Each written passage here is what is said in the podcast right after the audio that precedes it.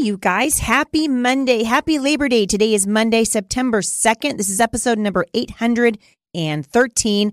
This is Mailbox Monday. I've got a lot of questions to answer, and I hope that when we do that, you're going to be centered in the truth of God's word and refreshed and encouraged in the process. So stick around. I think you're going to be encouraged.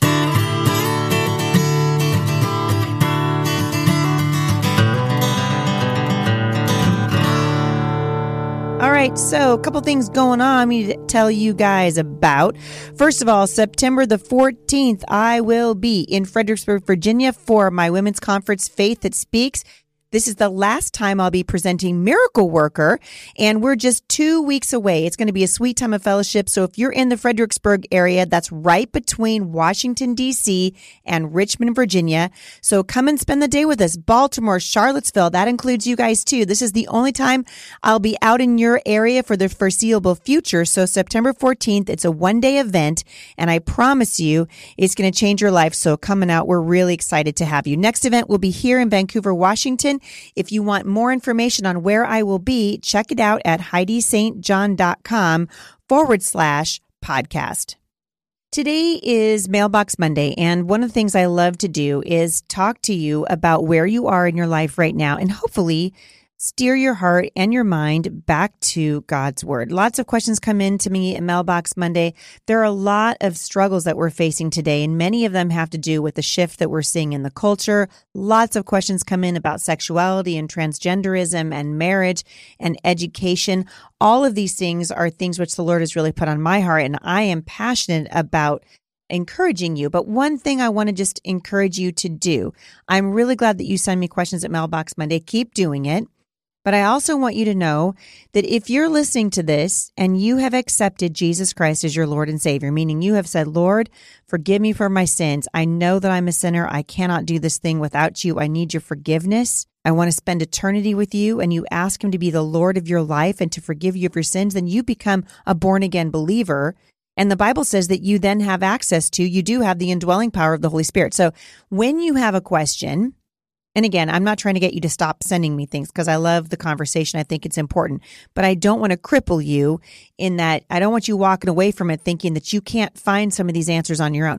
I think we need each other and the conversation is good and the conversation is helpful, but ultimately, if there ever comes a day when you don't have a mailbox Monday or you don't have somebody that that can answer your questions, I want to encourage you to go to the word. This is why I am so passionate about Mom Strong International. This is why we started the women's Bible study over there and I hope that you'll check it out Mom Strong International Dot com. If you're not a mom, you can still benefit from that. It really is a Bible study that's taking you uh, verse by verse, line by line through the scriptures as it relates to a particular topic. So, whenever we're talking about anything, we want to take our hearts and our minds and make them captive to the Lord Jesus. In other words, we want to take everything and we want to filter it through the grid of God's word. And so that's what I'm going to be doing today as I tackle some of your questions here at Mailbox Monday.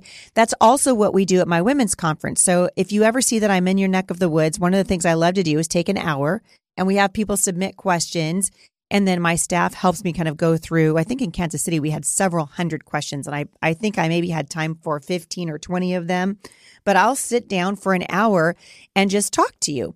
And we'll chit chat about what God is doing and how we can know what a wise and godly answer would be to any given situation. Now, some of these situations are more in more gray areas than others, but most of the time we can look to God's word and find clear direction. So that's what we're going to try to do today.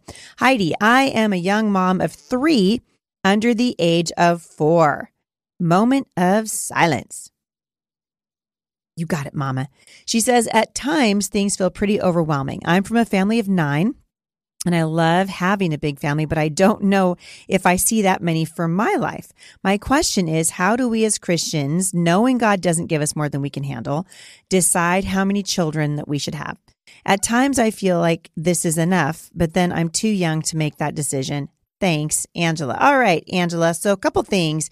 First of all, um, I I'm going to encourage you if you're young, please don't make a permanent decision. I cannot tell you how many parents I have met over the years who have said to me that they wish that they hadn't had a tubal ligation, wish they hadn't done a vasectomy.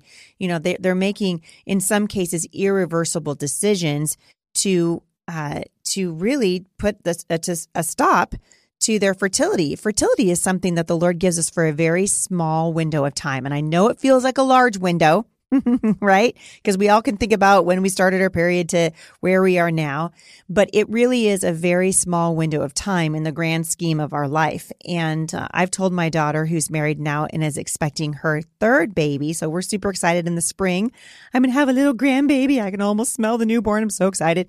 But I told her, as she and I were talking about, you know, having babies and what that means, I said, it is to my way of thinking, and I've had a hysterectomy now and cannot have children anymore. Um, but it is, it's a miracle. It's miraculous. I said, it's like magic. And I don't mean nobody email me. All right. I'm not talking about magic like, you know, spells and stuff like that. I'm just saying the feel of it, the miraculous, beautiful, amazing thing that a husband and wife can come together and create a child. It's just amazing.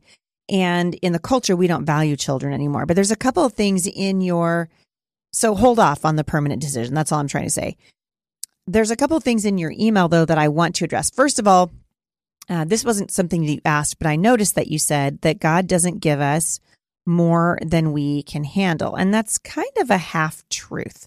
All right. So that comes from, it comes from a verse in the Bible that we hear all the time, right? First Corinthians chapter 10, verse 13, no testing has overtaken you that is not common to everyone. God is faithful. He will not let you be tested beyond your strength. But with the testing, he will also provide a way out so that you would be able to endure it. So a lot of believers think that this verse uh, says that God's not going to give you anything else, anything more than you can handle. And first of all, the statement is well, it's not true because there are lots of godly, mature, uh, wonderful Christians that I know who have been diagnosed with horrible illnesses, who have been, you know, wound up in, in car accidents, who have lost their homes to financial crises or whatever. And we need to have a really good understanding of what the Bible means to be able to to break it down, right? And so the words in this verse have lots of different meanings, temptation, testing. So we want to look really closely at the verse no temptation or really it's test because it's the same word if you look at it in the Greek. So no test is overtaking you that's not common to man. God's faithful. Right? He's not going to let you be tempted or tested beyond your ability which is beyond what you are able. But with the temptation or with the test, he will also provide a way of escape. So when Paul says that God isn't going to give what is beyond what you're able, he means not beyond what you are able with the help of God. So we always have the help of God, right? That's that's that's that dependence on grace. Second Corinthians chapter 9 verse 8. God is able to make all grace abound to you so that having all sufficiency in all things at all times you can abound in every good work. So then the question isn't, what are these hard things going to be that come to me? The question is, will God's grace ever just disappear up and leave?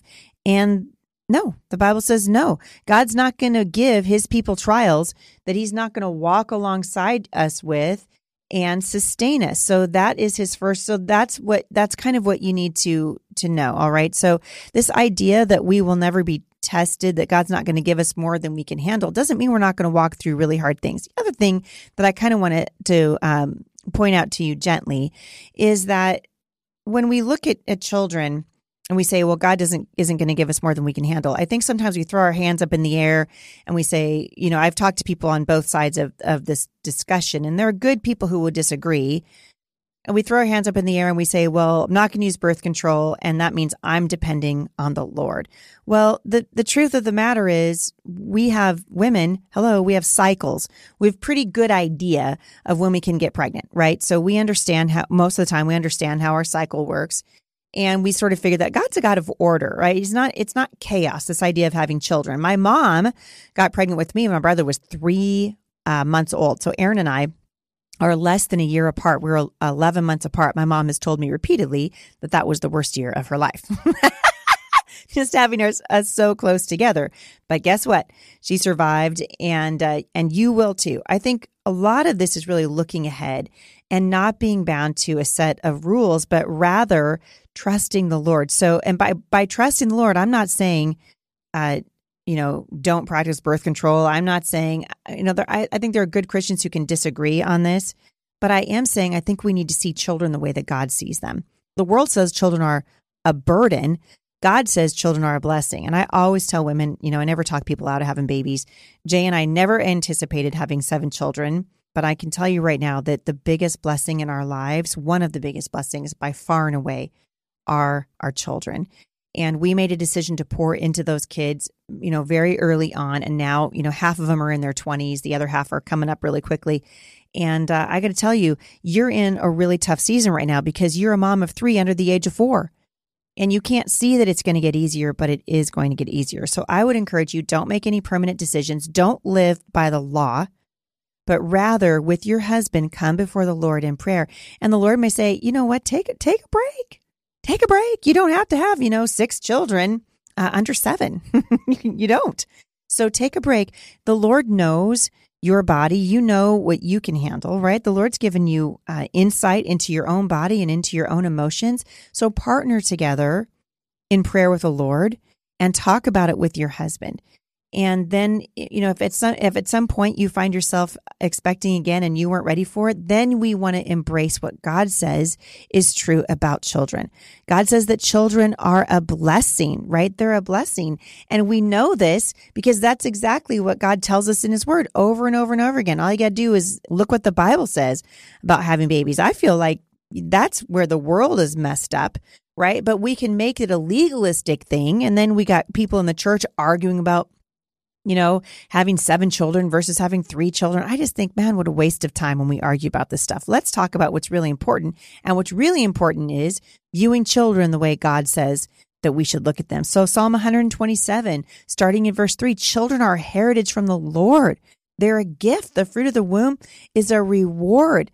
Like arrows in the hands of a warrior are the children of one's youth. Blessed is the man who fills his quiver with them right? That's incredible uh, promise that you're blessed when your quiver is full of arrows, right? Genesis 128, God bless him. He said, be fruitful and multiply. Jeremiah 1 5, before I formed you in the womb, I knew you.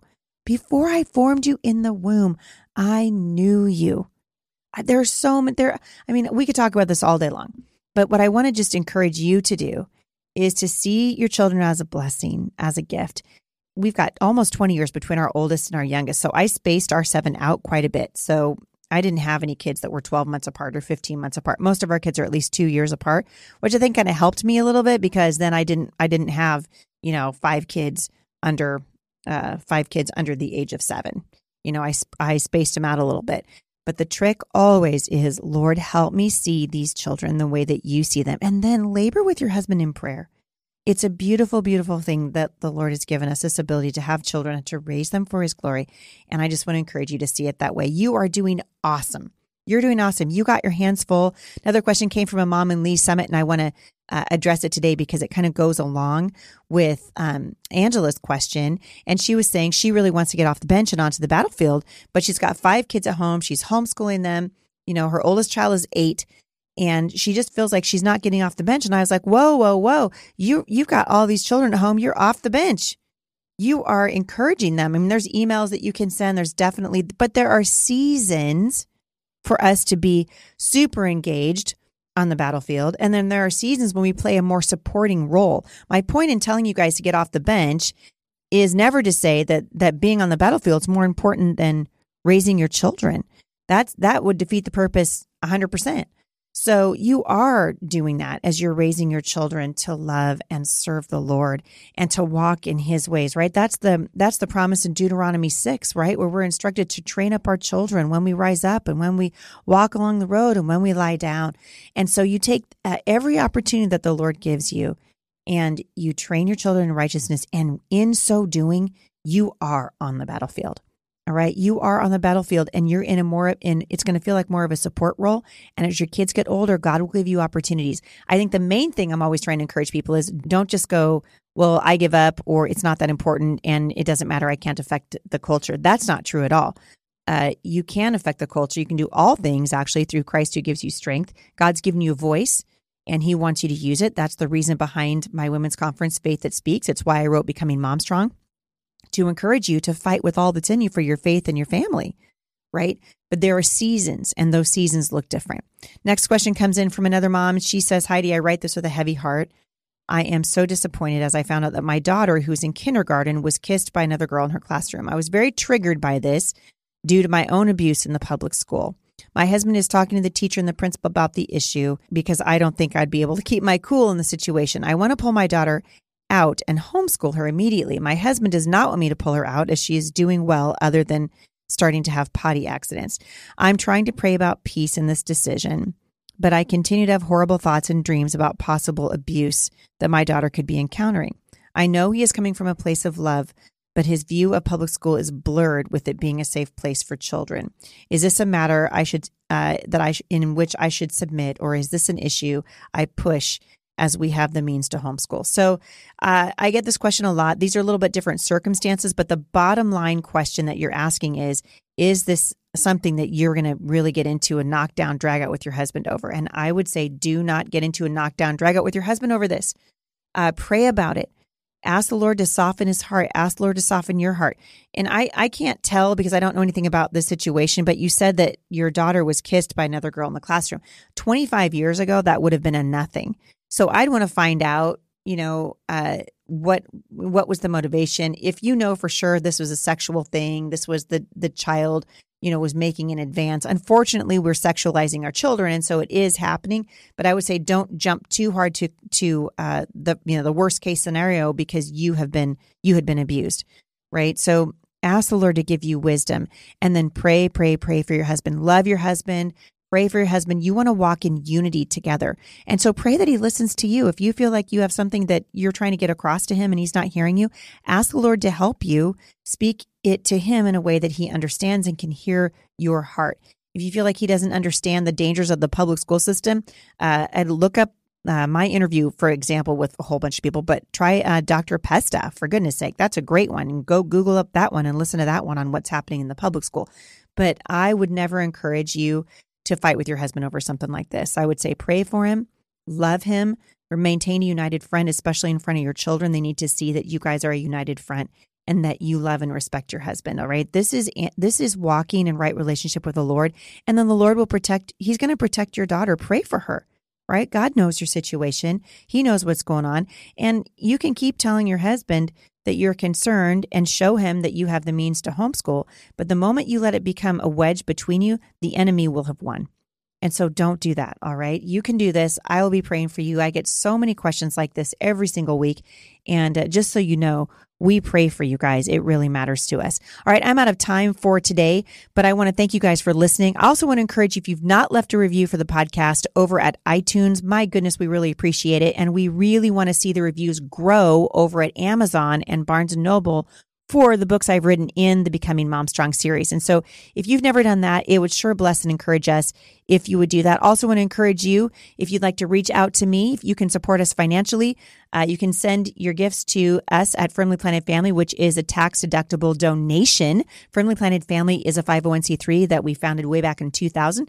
And uh, you can reach us here at 11100 Northeast 34th Circle, Vancouver, Washington, 986 82. We really love you guys and we're praying for you, praying that you will get off the bench and onto the battlefield, off the sidelines and onto the front lines. But more than anything else, our prayer is that you would stay faithful. Thanks for listening, you guys. Have a great day, and I'll see you back here on Wednesday. For more encouragement, visit me online at thebusymom.com.